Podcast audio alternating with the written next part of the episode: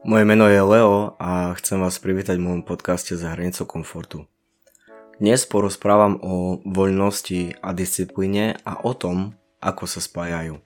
Ako môžeš pre seba vytvoriť viac voľnosti vďaka tej disciplíne. Ak ťa táto téma zaujala, chceš sa dozvedieť viac, ako si s tým poradiť, môžeme začať.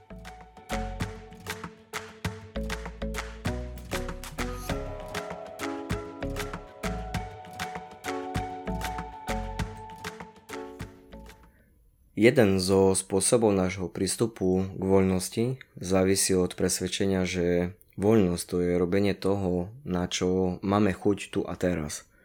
Myslím si, že pre veľa ľudí takto vyzerá voľnosť a tiež nám takú voľnosť predstavujú médiá. To znamená, nemyslí priveľa. Kúp tu a teraz. Urob okamžite to, čo chceš, nemysli o budúcnosti. Porozmýšľaj, ako sa budeš cítiť za chvíľu, keď si kúpiš náš produkt. Bohužiaľ s takou definíciou voľnosti nemáme veľké šance na dosiahnutie našich snov a cieľov.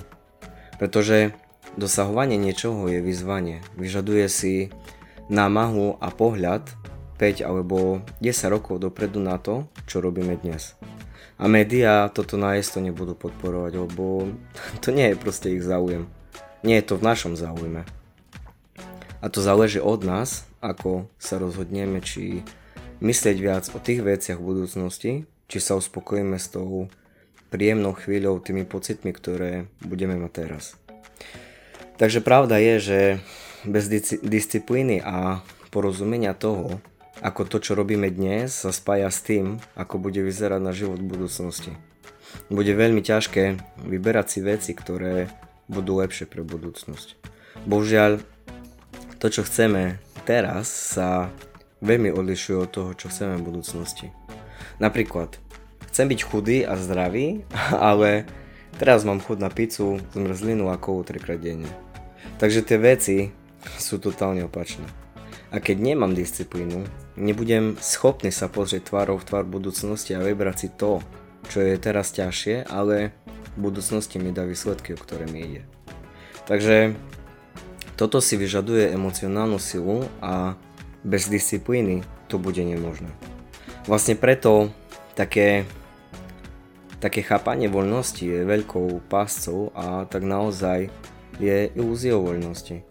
Preto sa stávame otrokmi našich chvíľových túžob, našich chvíľových rozmarov. Je jasné, môžeme si to vyberať, ale ako v takom prípade dosiahneme svoje túžby, cieľa a plány, ktoré si vyžadujú konzistentnú prácu a hlavne dlhoterminovú namahu. Dlhoterminové investovanie v ne. Myslím si, že šanca na to je blízka nule. Ako v takom prípade môžeš zväčšiť šance. Myslím si, že pomôcť môže samo predefinovanie voľnosti, dodanie takého našeho plánu, našich snov a zobrať to do úvahy v našej definícii. Môže to znieť ako voľnosť, to je, to je to vyberanie veci, ktoré sú pre mňa dobre dlhoterminovo a mám do toho disciplínu, ktorá ma v tom podporuje. Takže tak by to bolo dobre si to definovať. Disciplína mi dáva širší výber a už nie som uväznený v tých najlacnejších a najjednoduchších riešeniach. Nevýhodnejších tu a teraz, ale môžem vyberať reálne medzi jednoduchšími a ťažšími riešeniami a viem, že mám na to silu. Viem, že tá budúcnosť, ktorú som si tam niekde vymyslel, je pre mňa dôležitejšia ako tá čokoláda či kola v tej danej chvíli. Takže to naisto môže podporovať tvoje plány a môže podporovať tvoje ciele. Ale čo bude podporovať samú disciplínu a tvoju voľnosť?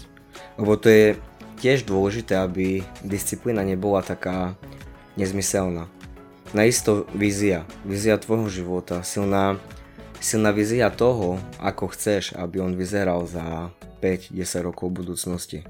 A videnie seba vlastne v tej budúcnosti, ako máš tie veci, o ktorých snívaš. Takže to, ako máš peniaze, ako máš partnera, o ktorom snívaš, ako máš prácu, ktorú ľúbiš, o čomkoľvek snívaš. Proste je to dôležité to mať v hlave a pozerať na to, ako často sa len dá. Tá vízia, ktorá sa bude prihovárať do tvojich emócií, do tvojich pocitov, do tvojich snov, bude tak naozaj palivom do tvojej disciplíny a spojí ju s pocitom voľnosti. Bez hľadu na to, aké máš ciele, najisto taká definícia voľnosti, vízia, disciplína ti pomôžu v dosiahnutí toho, o čom snívaš. Tiež nejde o to, aby si bol pre seba nejakým tyranom a trápil sa na tú disciplínou. Ide skôr o to, čo ja som nazval takou elastickou disciplínou. Takže vlastne zručnosť odpustiť si miestami niečo, čiže napríklad vyznačiť si deň toho, na čo máš už dlhšie chuť. A potom sa vrátiť naspäť do svojej disciplíny. Myslím si, že to je asi najreálnejší prístup k disciplíne a aj najviac užitočná verzia disciplíny. Nie je tam žiadny pocit viny a to je asi najdôležitejšie. Proste vyznačil som si, odpustil a je to OK. Ale je možné tiež zrobiť to, že sa vrátim do svojej disciplíny, aj keď sa mi ne, napríklad nepodarilo dodržať slovo samému sebe.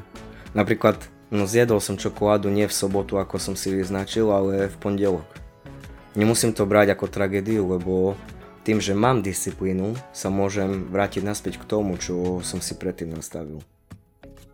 Takže všetko budem opierať o svoju víziu budúcnosti. Na tom, ako vidím seba, svoj život, svoje telo v budúcnosti. Takže ide o to, kým naozaj chcem byť. A to si myslím, že je najväčšia motivácia. Vlastne, ako to vyzerá u teba teraz? Ako, aká je tvoja voľnosť? Si v stave vybrať si to ťažšie namiesto tých najjednoduchších vecí v danej chvíli a môžeš si v tom veriť? Dodržíš slovo a máš viziu svojho života v budúcnosti? ktorá bude palivom pre tvoju disciplínu a bude jej dávať zmysel? Myslím si, že má to cenu zamyslieť sa nad tým kvôli svojej lepšej budúcnosti.